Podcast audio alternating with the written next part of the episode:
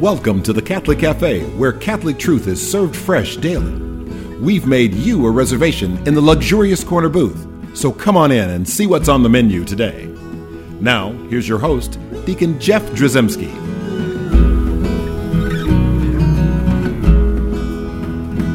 Greetings and welcome to the Catholic Cafe. I'm Deacon Jeff, sitting in the luxurious corner booth of the Catholic Cafe. And I am sitting here, well, sorry, because I'm missing... I'm so sad. We're missing Thomas P. Dorian. I'm very sad, too. Yeah, but you're happy to be Ziggy Rodriguez. I'm, I'm happy to be me yes. and here. So we're here. So we look forward to Tom returning. But I tell you what, this uh, is, uh, this is we're wrapping up uh, the, the Luminous Mysteries. Yes. And uh, the Mysteries of Light. And so I love doing these series, and we will soon do more series on the mysteries. We're going to finish out the Rosary at some point. Yeah, uh, and so we'll get back on uh, the next set of mysteries. But but this um, this luminous uh, mystery like journey has been great. Oh yeah, uh, and I hope that what we're doing here is something that helps uh, good ordinary Catholic folk, you know, be able to like the the devotions, the prayers, the our participation in in, in the things that we do as Catholics, allowing it to be deeper and more profound and more experiential and more related to Jesus Christ. So that you can actually not step into the mystery. Yes. As you're praying the Rosary uh, and you're praying the five mysteries for that day, you know, uh, it, we're, we're trying to offer more than just reflections. We're really trying to invite you to personally step into the mystery and and. receive it in a way that's personal to you, and receive your faith and our faith right. in a way that's more personal We're to you. Asking people to meditate on the meditations, right? To meditate yeah. on those mysteries, to be able, which is what we're supposed to be doing when we do the re- the Rosary itself, but it's kind of hard sometimes yes. to stop and ponder, you know, what that particular mystery is as you're doing those Hail Marys. Sometimes we get lost in a sort of a, I don't want to say trance, that's the wrong word because that sounds kind of Eastern or whatever. Yeah. But, but, but we sometimes get uh, at what, uh, you know, a, a priest once said, uh, talking about the rosaries like machine gun rosaries. Sure. Hail Mary, full of grace, the Lord is with you. But, you know, we get, we can get into this rhythmic thing where we just stop meditating. Well, and, and you know, I don't mean to say, obviously... There and of course there are some who aren't meditating at all when they're doing the Rosary. If they're doing the machine gun Rosary, they, they might not even really be thinking in terms. And of And we're the trying mysteries. To root them out and kick them out of the church. Is that what you're saying? No, but, but and I'm teasing. Please don't send emails because that's not what we're trying to do. and and, and, I, and I'll say also, you know, just reflecting, even if it's without a Rosary, if you if you're just silently meditating on one of the mysteries of God, that uh, in focusing on God, that's a beautiful and important thing, and a, and a great source of, of, of grace. Silent meditation in itself is very powerful. Uh, I will also say that I think it is important for us, in addition to looking upward, to also look inward. Yeah. And let there be a feedback loop between what we're seeing as we cast our eyes Uh, the eyes of our heart towards heaven, yes. right? And then also allow ourselves to, sometimes we need to be challenged. Sometimes we need to challenge ourselves to to grow from what we are seeing in heaven, because, you know, none of us are, are living our faith absolutely perfectly. You know, yeah. all of us have ways to grow. And if any of us are saying, oh, gosh, I... I I've really nailed I'm the Catholic there. faith. I've arrived. I'm there. I've arrived. yeah. I'm done. That's I've graduated. Yeah. yeah, exactly.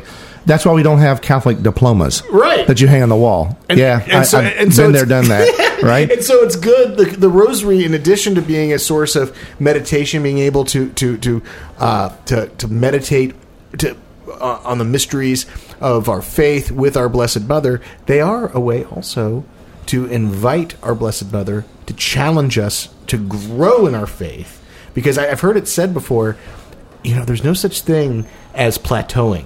You're either pushing yourself to grow, or you're going downward, even right. if you, you don't recognize. You it. may think you've plateaued, yeah, but really, it's quicksand, right? Yes, you're you're you're, yeah. you're you're heading in the wrong direction in terms of your faith. But we are not going to be judgy here. That, but what, what we're trying to do is offer opportunities for people to ever increase their relationship with Jesus, their their, their um, uh, through well, and through the gift and the, the assistance, the intercession of the Blessed Virgin, you know, and just to be in better relationship. Yes, which will also cause us to be in better relationship with with each other. And so it's a it's a beautiful opportunity. And ourselves. And you mentioned feedback loop, and I, I love that expression because it, we're going to talk a little bit about uh, it, this fifth luminous mystery. Of course, is the institution of the Eucharist, right? Uh, and so there's a feedback loop in this, and the, and, and the reason why I'm keying on that is because we teach in our in, in the Catholic Church that the Eucharist is the source and the summit of our faith. Yeah. So you think about that. There's there's a there's a, a, a cycle or a circle of life here. Yes. Right. The the the Eucharist. Jesus is the source of everything. Yes.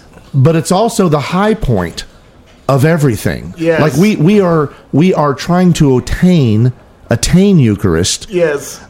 Because it's our source. Yes. And it's like this constant feedback loop. Right. That's a it's a beautiful spiritual gift that sustains us. Oh, it's supposed to be, and it's supposed to be at the center of our lives. Of course, we live at a time right now that we all know the Pew, Pew Research poll shows, you know, around thirty percent of Catholics actually believe, actually profess faith in the Eucharist. Yeah, I know. And then everyone goes like, wait, what? Right. You know, and people are acting like that's new that, because there was a recent Pew uh, poll that came out. And, and it, I, only in the last, what, three, four years, I can't, when that when last one came out. But I heard that like thirty years ago, twenty years ago. Yeah. So we've we've been in this uh, place of, let's just say, unbelief. Yeah. For a long time, right? We need to move the needle, and that's one of the nice things about the fact that there is this thing called a Eucharistic revival. Oh, yeah. That came from the bishops, a three-year um, sort of encouragement uh, to sort of raise the Eucharist, the, the awareness of the Eucharist up again. Yes. Uh, and allow there to be an actual revival around Eucharist uh, and have it to revive the church as well. So uh, this, it being the center of our lives, it, it sort of speaks to me then, like, we, we always have a fruit. Yeah. That we that we seek, and when we're doing one of these meditations, and our, our fruit here is to live Eucharistically. Yes. And we don't often stop and think about that and say uh, what that might look like, and, and essentially how we actually place the Eucharist at the the center of our lives. Right. So that's what we're going to endeavor to do and try to help people in that process. Um, you know, and let's just start with where you might think we would start, and start in sort of in Scripture. Uh, there, because there, there's some, there's some, there's some scriptural passages that, well, we say them at Mass, right? Well, all and, the time, and, and, and also each episode that we've been doing with the Rosary, since we're not leading folks in a Rosary, we typically read a scripture relevant to that mystery, and we invite the audience to reflect upon Um, that fruit. So in this case, living Eucharistically, we invite them to reflect upon that as they listen to the passage. But actually, we're doing something a little bit different here today, aren't we?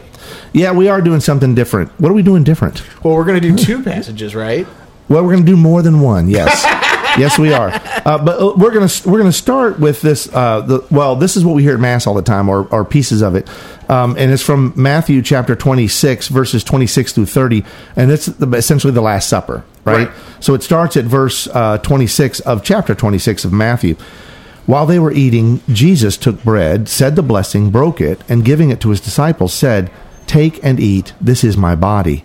Then he took a cup, gave thanks, and gave it to them, saying, "Drink from it, all of you, for this is my blood of the covenant, which will be shed on behalf of many for the forgiveness of sins. I tell you, from now on, I shall not drink this fruit of the vine until the day when I drink it with you new in the kingdom of my Father."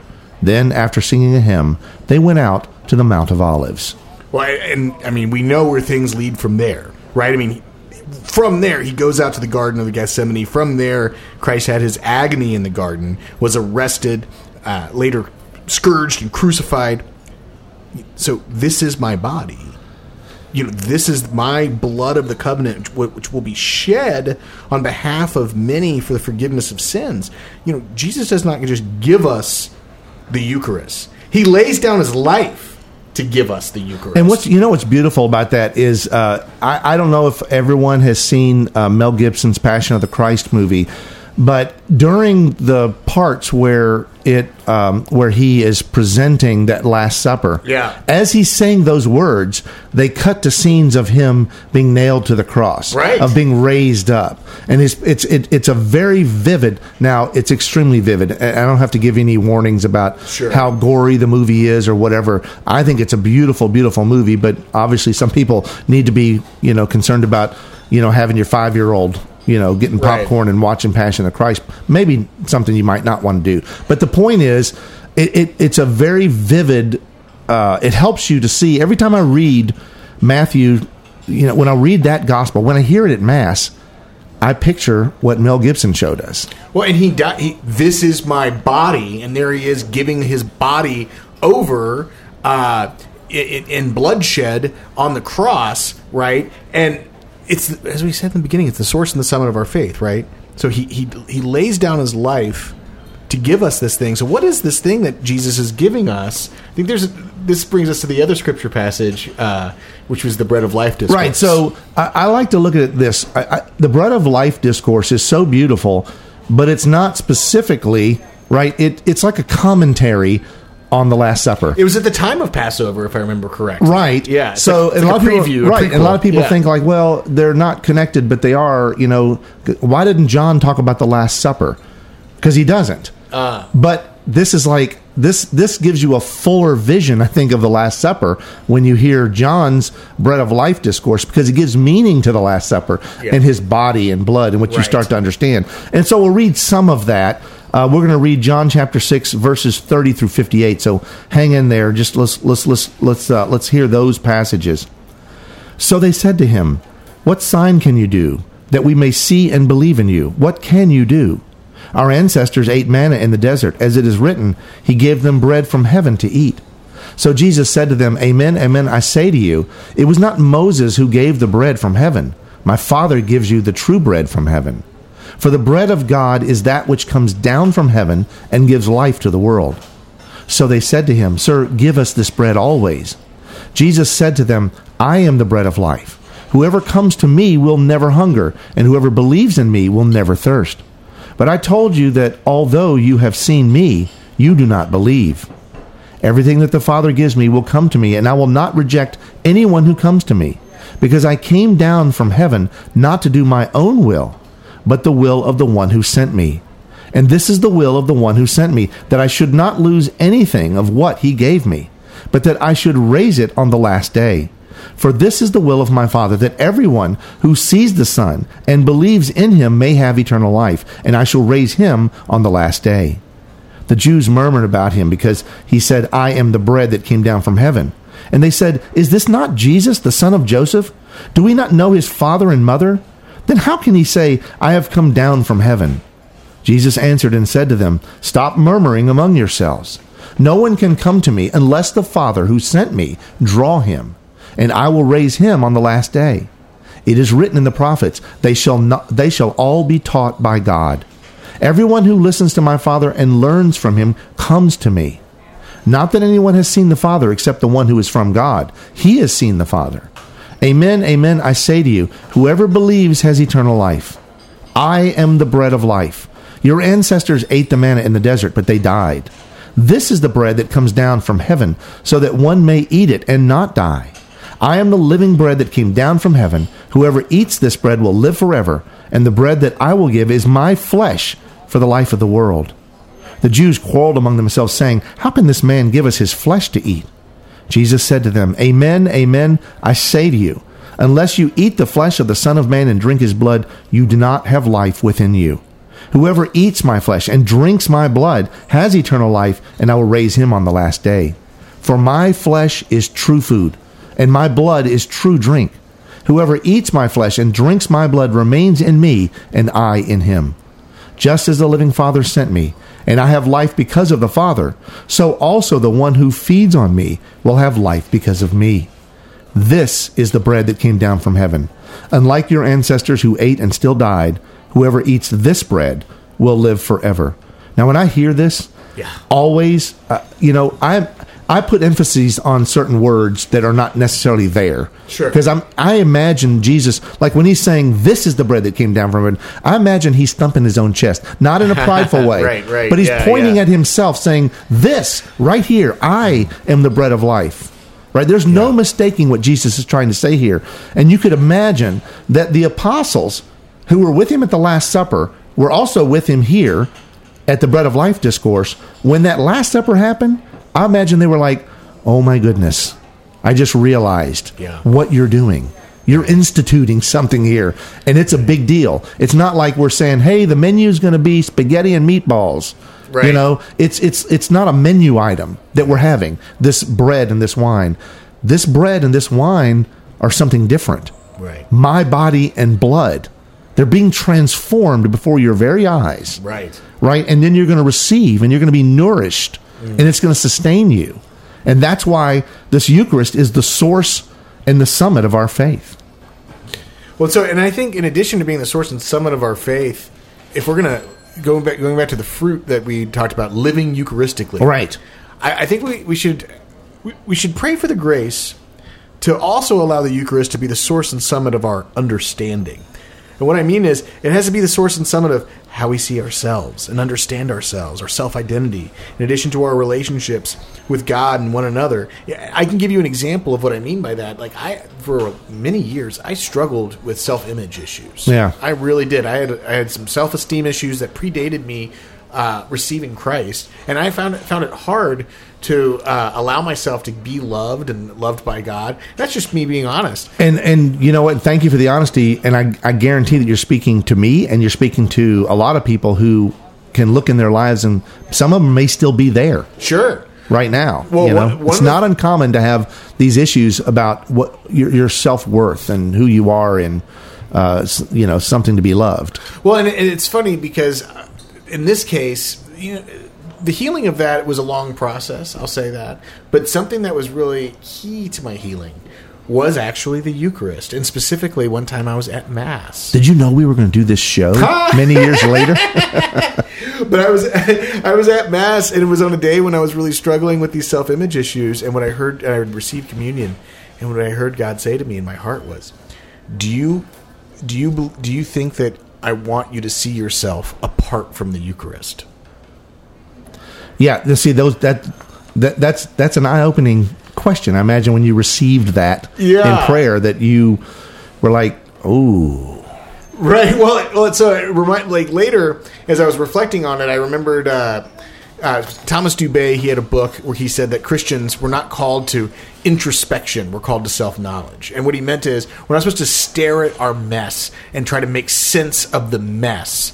We're supposed to look at the mess and be honest about it, but look at it against the, the, the against the backdrop of God's mercy that covers that mess. That completes the story. Right. And that that's what is actually happening when we receive the Eucharist. Like, we're supposed to go into the Mass. There's a reason that we're saying, Lord, have mercy, Lord, have mercy, that we're we're we're, we're, we're giving the confiteor, we're confessing our sins. It's because this is a sacrificial, in the same way that the ancient Jews ate the lamb that was sacrificed for the remission of their yeah. sins. That's what we are doing. The lamb is Jesus Christ, and we are so we are able to take our mess in a state of grace. Yes. You should also go to confession, but but but still, like, even when you're in a state of grace, you're still we're, we're still a mess. Yes. You know what I mean? And we need to be honest with ourselves and let God cover that mess with the Eucharist and let it complete who we are, because God completes who we are, and He does so by His union with us. Yeah, in the most and, holy Eucharist. And that's one of the that's one of the beautiful things about our Catholic faith, that that where our separated brothers and sisters have a, a, a loving, beautiful relationship with Jesus Christ, but it. It can't, by definition, be as intimate as the Catholic's relationship. If we're thinking incarnationally, if we're yes. thinking about G- God taking on flesh, right, and physically suffering and dying for us, mm. giving us His body, and then also in that process, it's united to it, is giving us His body as nourishment, yeah, right, to nourish our physical bodies as well as our spiritual bodies. And we start to see all that come to pass just because of our incarnational faith, right, which I think in in, in other uh, religious experiences that are not Catholic, you you don't fully understand what incarnational is until you realize the gift of the Eucharist. Right. When Jesus said, I'll be, I'll be with you until the end of time. Right. Like, he literally, he's, he is with us in the Eucharist. Otherwise, you have to call him a liar. Because oh, he just, yeah, well, he yeah. just left. Right, right, right. He ascends into heaven. Right. I'll be with you to the close of the age. The jetpack fires off and he goes. Right. It's like, wait, where did he go? Right, right. But he's here. He's here every single time we have Mass. And the same Jesus who said, I came down from heaven not to do my own will, but the will of the one who sent me, that same Jesus desires to unite with us and incarnate himself in us and do the will of the one who sent me, him, our Heavenly Father, in us. Yeah. And so, and all of us are called to that. So, I mean, not only should it affect how we see ourselves, but how we should see All all of our relationships, every human person, regardless of whether or not they, they happen to currently be in communion with their with the church, they're called to it. God is desires to, you know, he desires that uh, all of us are called to holiness. He desires that we be one as the Father, as as Jesus and the Father are one. Yeah. It's the Eucharist that brings that about. Amen. And you know what? So we, when it comes to Eucharist, it comes to this mystery of the Rosary, we need to have like a... We need to have like a childlike faith. We need to be like children. Mm. So many, so often in scriptures, Jesus calls us to be childlike. Yes. Saint Paul says, "Don't be childish." Yes. But Jesus says to be child, to be like a child, to come, uh, you know, to him like a child. And what do children? They they they they believe. They have faith. You tell them Santa Claus exists. Yeah. Right yeah. Now I'm talking about Santa Claus and not about Jesus. It's not the same thing. But my point right. is, they will believe things.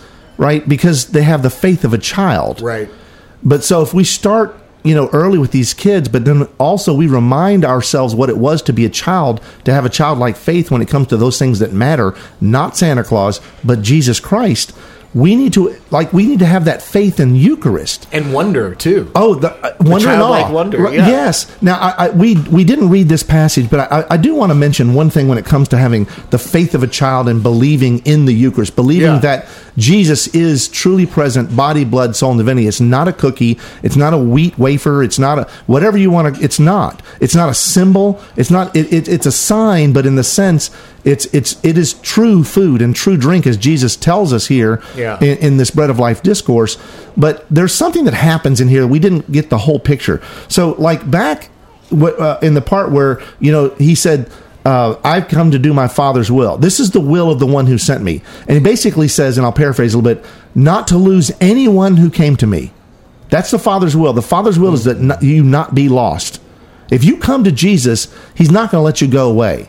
Now, what happens after verse fifty-nine, which we finished, when we go to uh, verse sixty, many of his disciples, when they heard it, said, "This is a hard saying. Who can listen to it?" But Jesus, knowing in himself that his, he goes on and on and on and reiterates and says it over and over again, right? And talks about, um, there are some of you that do not believe. Jesus knew from the first, and he talks about Judas and um, those things are going on. But then he says in verse sixty-six, this is probably the most profound passage in the Bible to me. Oh, sure. Like eye-opening. And it's after this, so after this teaching, many of his disciples drew back and no longer walked with him. Yeah. Now stop and think about that for a second. Jesus just told us about thirty verses earlier that he came to do the will of his Father, and his Father said, "Hey, son, don't lose anybody that comes to you. Yeah, it is yeah. my will that you receive everyone." So Jesus teaches them.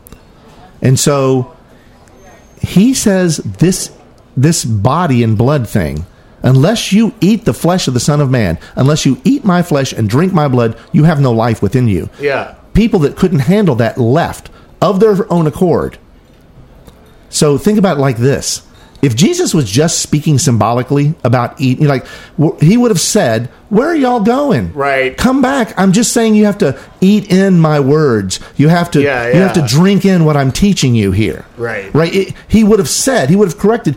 The the Lord of life would not have let people go based on a misunderstanding, because he knows their hearts. Right. If they're confused and he really meant it symbolically, then he would have called them back and explained them, "You knuckleheads, what I'm trying to say." He doesn't. He lets them leave of their own accord. Right. Because they reject the very teaching that he's laying out for them over and over and over. Like four times he says, "My flesh is true uh, uh, food and my blood is true drink." Right. which means he doesn't mean it symbolically. And if he means it's really actually his flesh and blood that you have to consume, which is why the Catholics have this this understanding of Eucharist that other people don't have. Well, and they, those folks didn't have the, the eyes to see and the ears to hear, right? But for those of us who do, if you have faith in the Eucharist, if you have a childlike faith especially, ask you also to pray for a childlike hope. Yeah. In the Eucharist, uh, the power of the uh, the hope and the power of the Eucharist uh, to heal us, to heal others, to heal families, to heal communities, to heal the church, to heal heal the entire world. Yeah, uh, and and also a childlike love of the Eucharist, to have to be devoted to it, to seek it as your or, the ordinary nourishment of your soul, to seek it at, at every opportunity in adoration and all the ways that Jesus comes to us to to. hear what the church is saying, that this is the source and the summit of our faith, and to make the choice to order our lives around that sacrament. Amen. So this childlike hope, um, right, the power of the Eucharist, hope in the power of the Eucharist, healed, it, it's really a childlike hope in Jesus Christ. Yeah. Right, placing our hope in Jesus. Eucharist is Jesus. Jesus is Eucharist. Right, it's the it's the fulfillment of prophecy. Uh, the, these passages reveal what God has always intended and why we as Catholics see this Eucharist, Jesus, as the source and summit of our faith. I mean, and we've we could do an entire uh, you, uh, a podcast could we do an entire podcast on just the Eucharist, where every episode is about is a new thing about what makes the Eucharist special. You're never going to run out of things because yes. It's one of the deepest, most profound mysteries of our faith. Amen. And so let the next time that you pray this fifth luminous mystery, the institution of the Eucharist, may you at the end of that little decade have a hunger for Jesus, mm. have a hunger for the hope, and have a hunger for the healing that comes only through Jesus. And so we ask the Blessed Virgin in in this uh, in a Rosarian way to, to intercede on our behalf as we as we pray, and we ask her, Hail Mary, full of grace, the Lord is with thee. Blessed art thou among women, and blessed is the fruit of thy womb, Jesus. Holy, Holy Mary, Mary, Mother of God, God pray for us sinners, sinners now and at the hour of our death. death. Amen. Amen. Thanks for listening to The Catholic Cafe. If you'd like to contact Deacon Jeff, send him an email at deacon jeff at the catholic cafe dot com. Visit us on the web at the catholic cafe dot com. You can also find us on iTunes or follow us on Facebook and Twitter. The Catholic Cafe is brought to you by the Order of Malta Federal Association. Join us again at The Catholic Cafe, serving up salvation one cup of coffee at a time.